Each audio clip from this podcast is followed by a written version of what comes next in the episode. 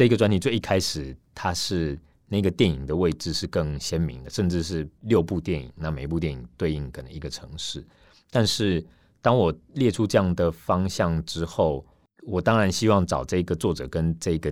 城市是有感情的。但当他跟这个城市有感情的时候呢，他们大多会跟我说，他们想写别的电影。对啊，我想写的是其他的片，或者说我在那边住过，我觉得其实这部电影根本就没有抓到那个城市真正的感觉。嗯嗯嗯，我真正在那里的生活是会让我想到什么什么什么什么片。那当一个、两个、三个、四个作者都这样跟我说之后，我就发现，哎，那好像不应该用一个我们是影评杂志的角度去思考这件事，而绑住说我一定要以电影为主。而是，既然我都已经想要带大家去旅行了，那我们就更旅行一点吧。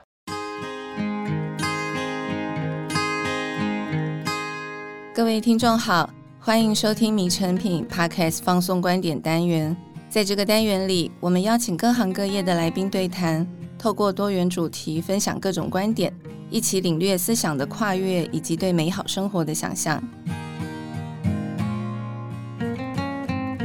大家好，我是李惠珍。今天很开心邀请到资深影评人，同时也是《酿电影》杂志主编张燕拓来跟我们分享。应该是大多数听众朋友都会很有兴趣的主题电影。我们欢迎燕拓。惠贞好，大家好。哎，燕拓，在开始聊这个主题之前，我想请你先简单介绍一下自己，因为我发现你其实原来所学跟所从事的工作一开始其实跟电影完全无关，对吗？是的。为什么会变成一个影评人，然后又创办了跟电影有关的杂志呢？对，呃，我自己其实呃一直到大学研究所念的都是资讯相关，那刚。出社会的时候也是到软体公司去当工程师，所以其实是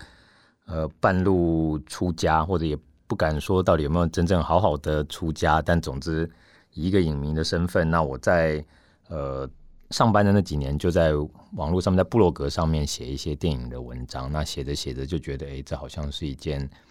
比起当工程师写软体更让我觉得有。自我满足以及呃心灵上觉得有价值的事情吧，所以就渐渐的就跑道就往这边转过来。但是那过程中当然也是花了很长的时间去等待，然后在不管是网络上或者是一些实体的刊物上面有机会多写多写多写，然后才比较被注意到这样子。所以我自己觉得是个很有趣的跳跃，但是也因为这样子在。所谓影评的这一个圈子里面，我就当然也会看到很多，不管是比我年轻很多，或者是呃同辈的，然后是科班出身的学电影的其他的评论者，那当然也会看到他们诶从专业性的方向，那我可能始终都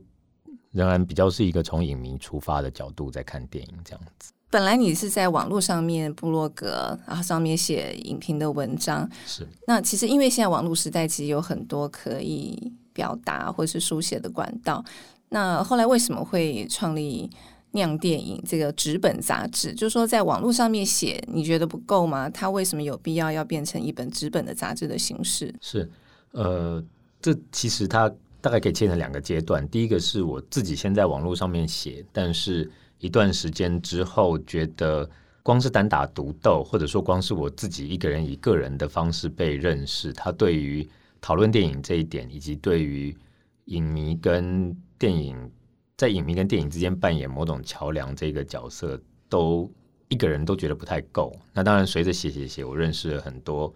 呃，也都在写影评，不管是网络上或者是实体的朋友，那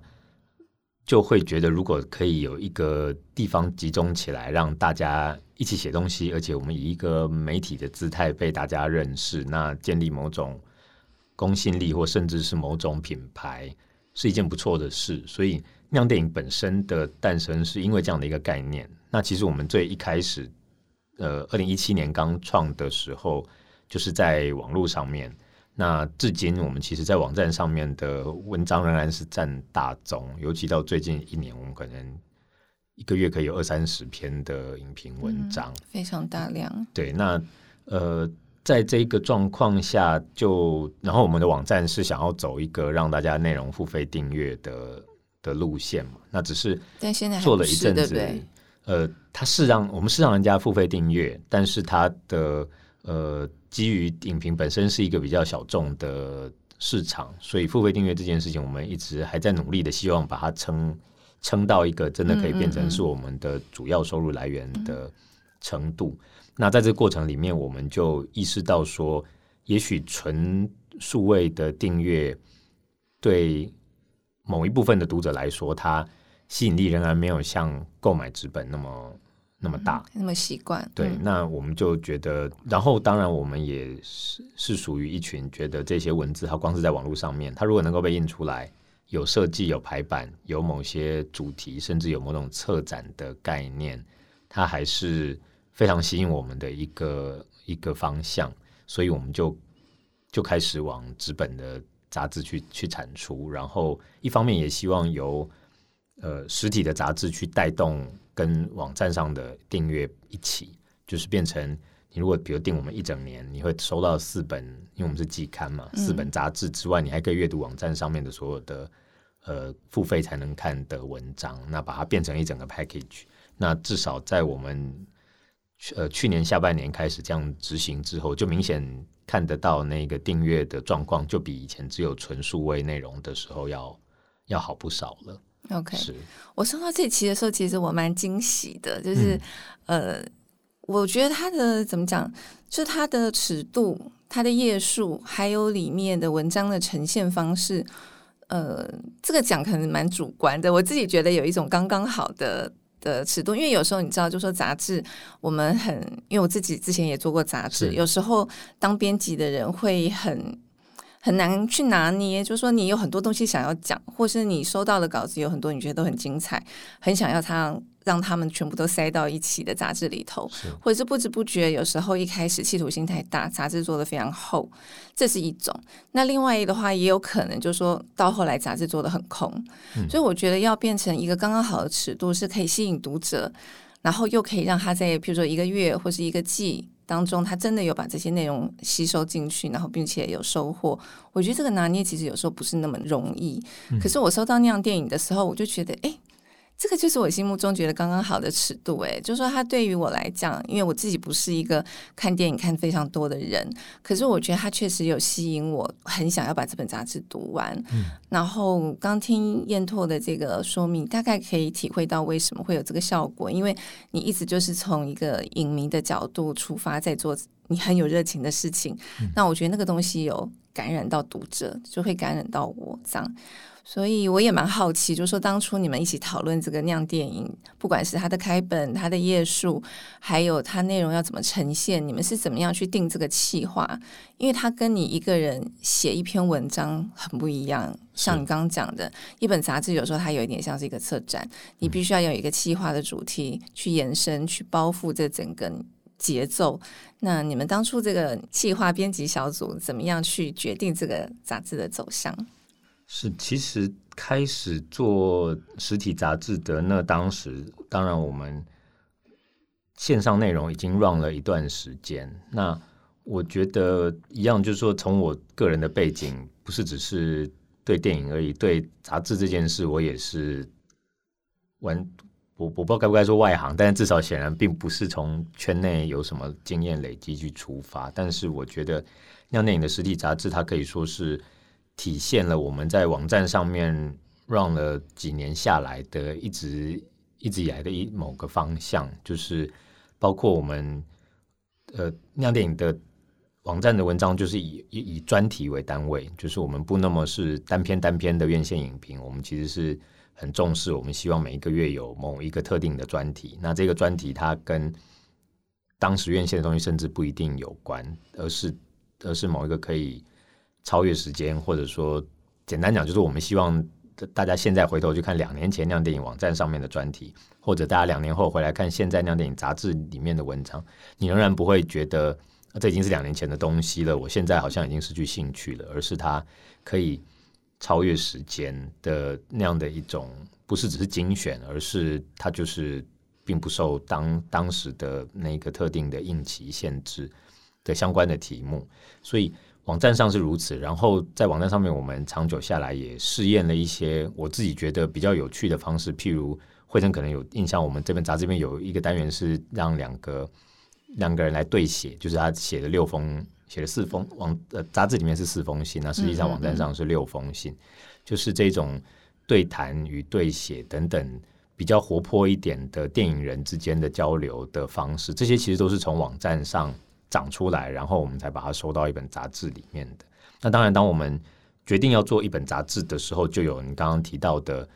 呃开本大小啦、页数多少啦，然后内容结构等等的这些想象。那首先，开本的大小，其实我们就是拿一个我们觉得最舒服的，不会太太小太厚，但是也不是那种不好收藏的，相相对比较大一点的那种杂志开本。那因为那最初我们有一个讨论点，就是虽然我们称呼它为杂志，但是我们其实是把它当杂志书在想象。那当然，这也呼应到刚刚前面说的，因为不想要有时间的限制嘛。嗯嗯那杂志书的大小，我们大概比较过了几种不同的杂志之后，就取了一个大约是中间值。那这样的一个大小，觉得拿起来是舒服的，而且设计上它也因为酿电影，老实说是文字为主，它并不像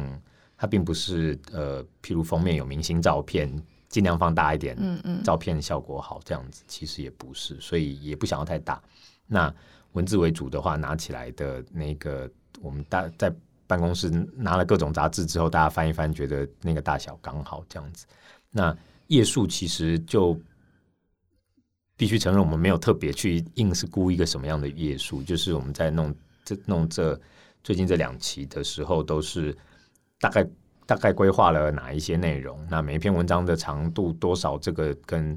呃作者的写作习惯有关。然后觉得整本杂志希望有一个怎样的 flow。从最一开始的导演与人物的专题，然后是像这这次这一本是呃各国城市的专题，那在后面我们有专访、有对写、有我们的每一期希望有一个比较活泼一点的，像真的比较像杂志的特别企划的单元在后面，再加上我们的食谱等等，其实这些内容全部串起来，那由设计师来决定说这样的字数。它大概设计成怎样的页数是最舒服的？那最后也落在一个印刷上会刚好台数会刚好的一个页数，它就它就构成。所以你不是先决定页数再去编排，是先由设计来决定这个节奏，然后怎么样是合台的一个页数是最好的。对，我觉得这当中其实设计扮演很大的角色。对，因为我刚我阅读的时候，我觉得。也是刚好，因为每一篇文章的字数不会过长，然后再加上设计的活泼，就会觉得它的可阅读性很高。这样不会觉得说啊，要读一个很学术性的东西，或是只是一个一个很像新闻稿的内容而已。所以我觉得它落在中间，有掌握到一个我觉得很好的尺度。所以这个我觉得设计其实帮了很大的忙。非常非常非常大的嘛。对，对，然后我觉得一本杂志一个主题，其实还有很多很有趣的切法。我看那样电影的时候，我第一个到我的脑海里头的就是“有趣”这两个字。我觉得它很有趣，嗯，呃，就是你们的企划的主题还有设计的方式。就这次是从呃六个城市嘛。对不同的城市来介绍跟这个城市有关的电影，是。那我觉得这个很好玩，是说，因为有时候我们在想一个题目的时候，就会去想说要用什么角度去切，才可以吸引这个读者的。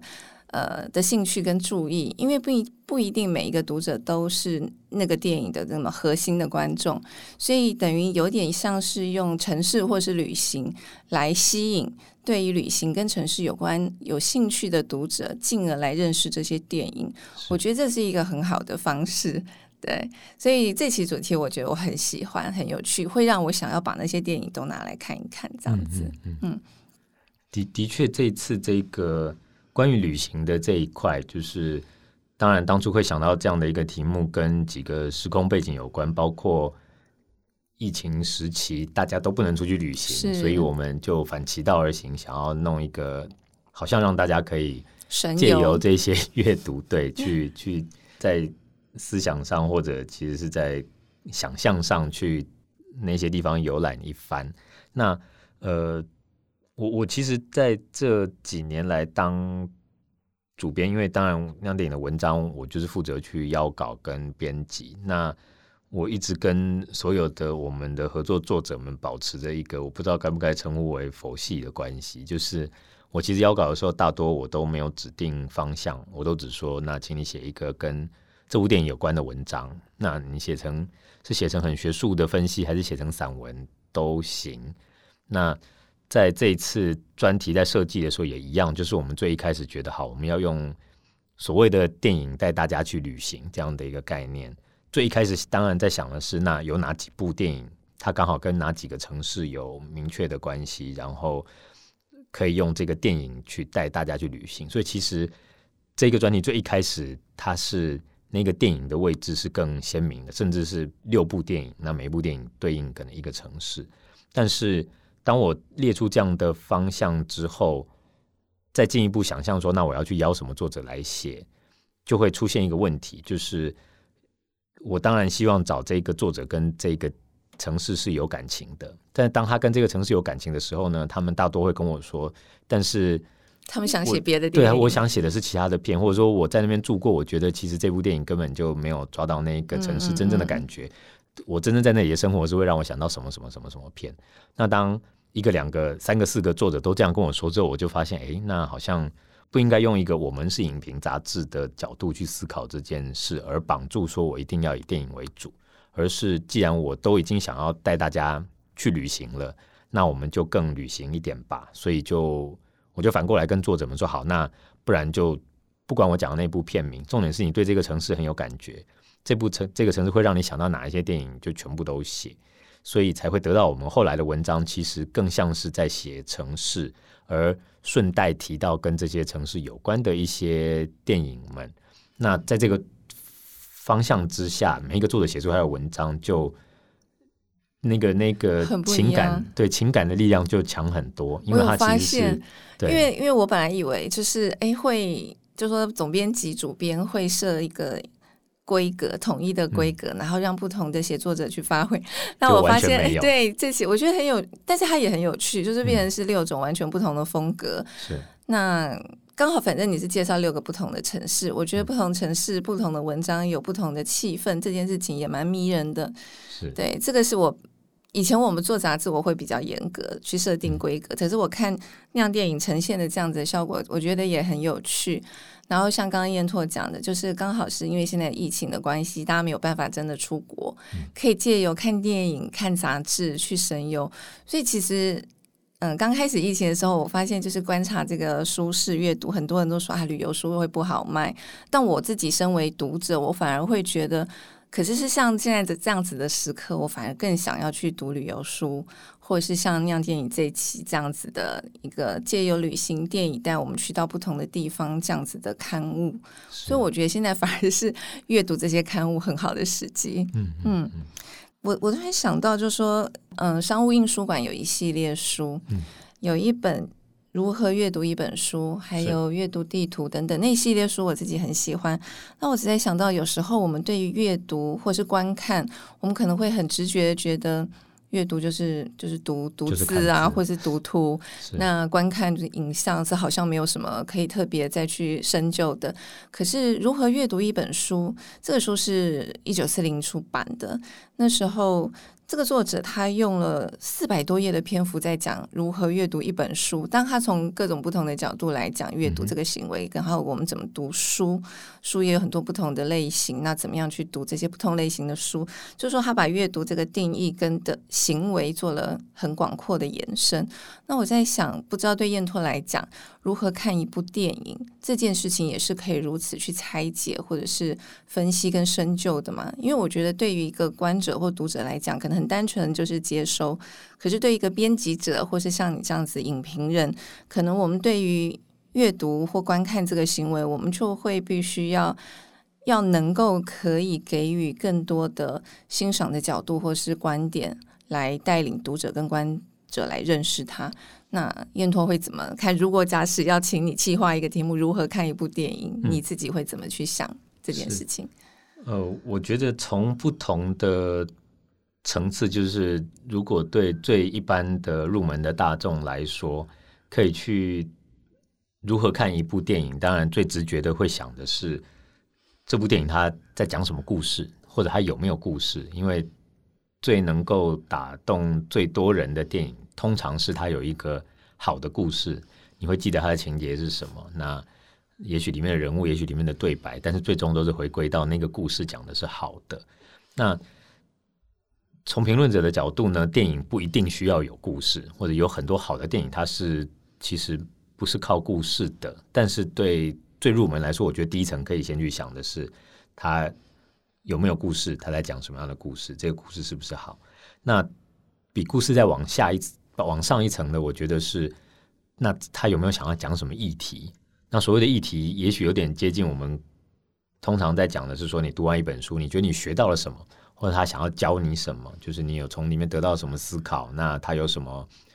课题，或者他有带给你什么教训，或者什么启发，那个是思考性那一层的东西。这个可能比比故事好不好看再往上一些。通常一个有热情想要拍电影的人，他几乎都是因为有什么话想说，他急着想要告诉你某个道理，或想要告诉你某个他人生的体悟，所以会有那样的一层。呃，比较像是议题性的东西。那当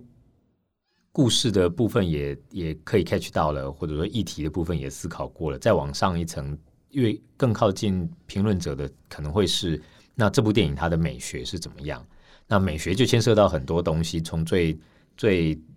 直观的想到的，它的音乐好不好听，它的。摄影好，画面好不好看？它里面的所有一切的视觉的色彩的等等的这些东西，那再到它的节奏怎么样？他讲故事的的，他是很急着讲，还是很很慢的讲？那再到也许再更上一层的，会是我们通常我们站在讨论导演的角度，就是他选择用一个什么样的气质去叙事？他是呃有点迷幻的呢？他是很。血淋淋的、很现实的呢，还是他是很抽离的呢？还是他其实是用这整个讲故事的方式在实验某种美学的东西？这这其实就已经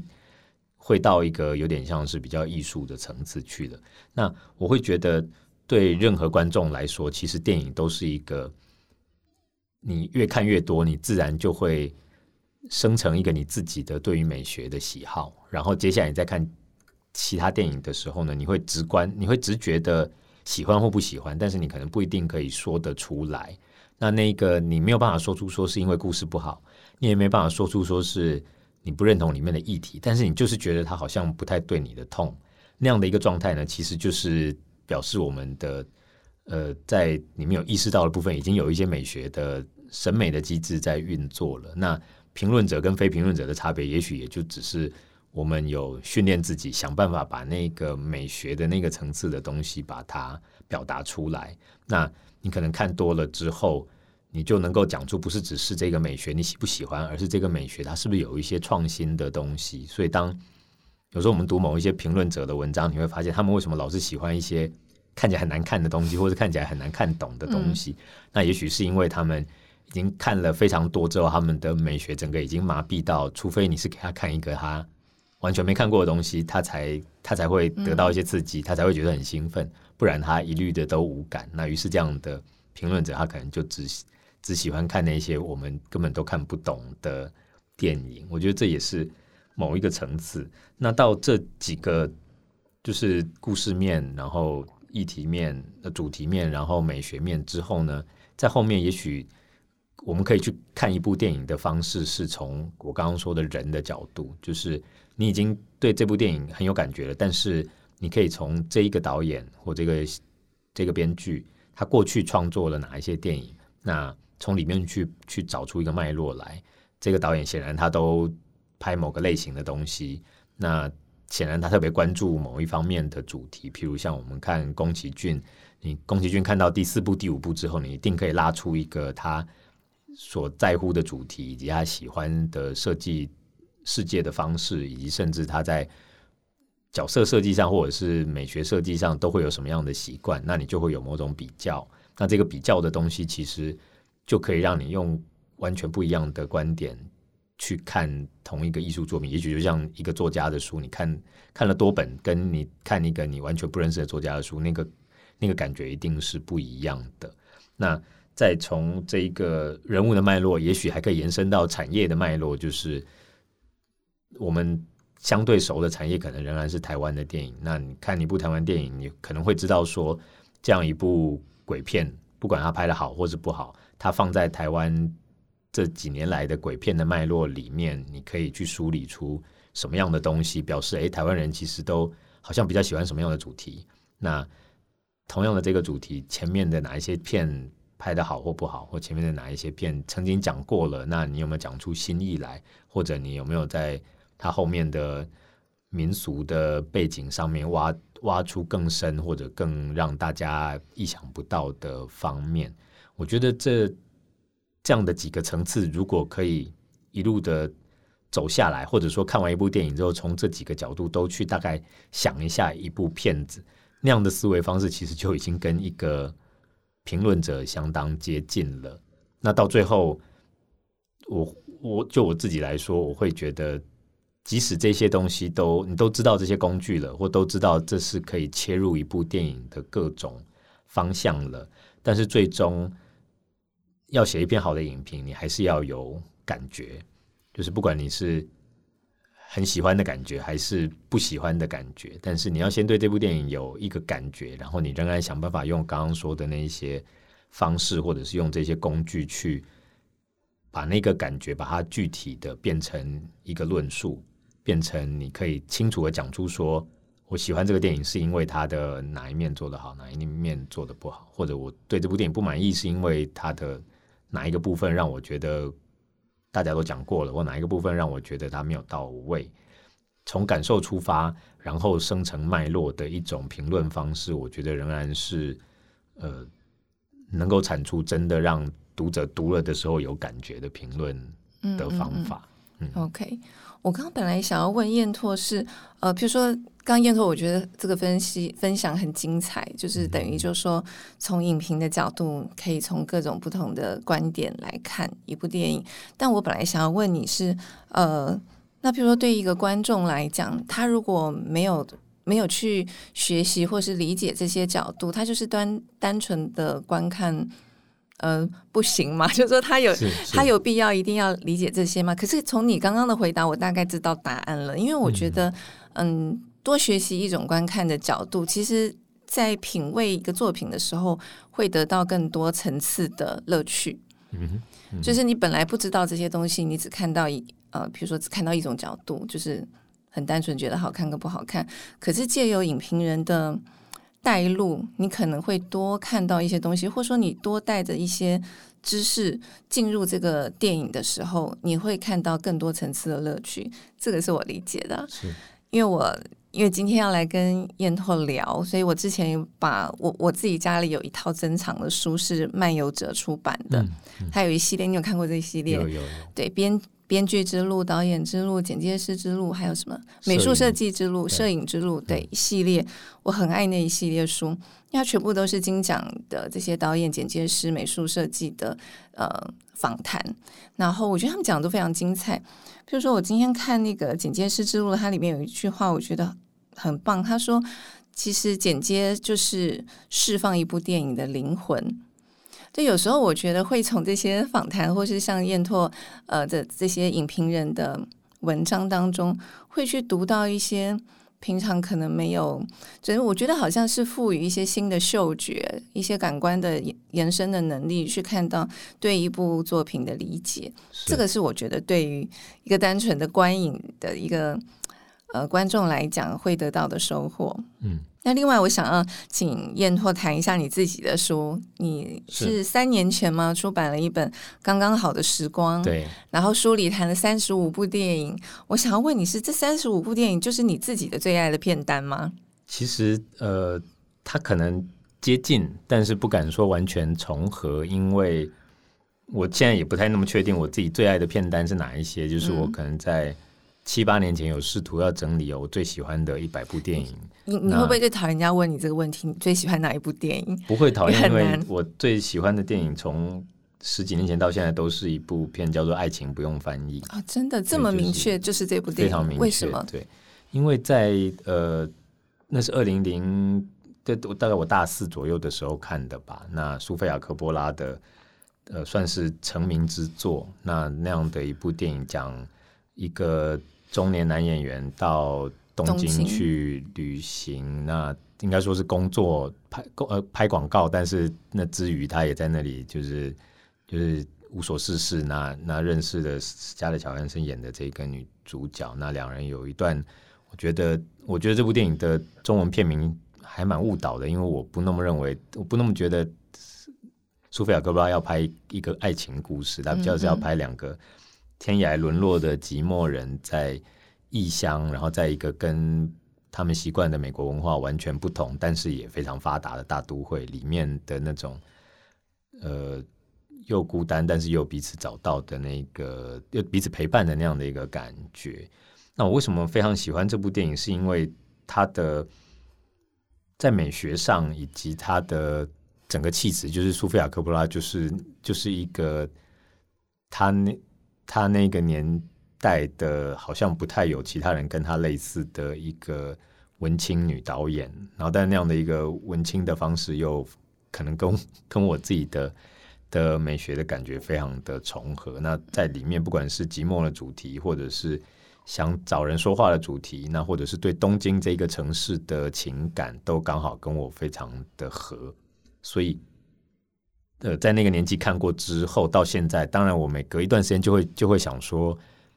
我还把它放在都跟人家说是第一名，但是我会不会其实现在感觉不一样了，或者会不会其实最近的哪一部片让我更有感受，然后拿出来再重看？但每次一重看，就会有一种。这就是就是天注定的那种感觉，嗯嗯，但是也无法否认说，有时候人对电影的情感，也许就像人对一些童年往事，或是对，或者对另一个人的情感一样，就是他当然也是会自己。自自我加强的，就是因为我很喜欢这部片，所以我每次看都觉得很喜欢他，于是他就对我有一个嗯嗯不可磨灭的人生意义，嗯嗯，然后他就在更加的加强。但是我觉得，呃，那样的一个几乎不太能够被分析跟被文字描述的一种电影的魅力，恰恰是我最喜欢的东西。那它也许也跟我在看待许多不论是。做电影、写东西，或者是电影评论的时候，对于要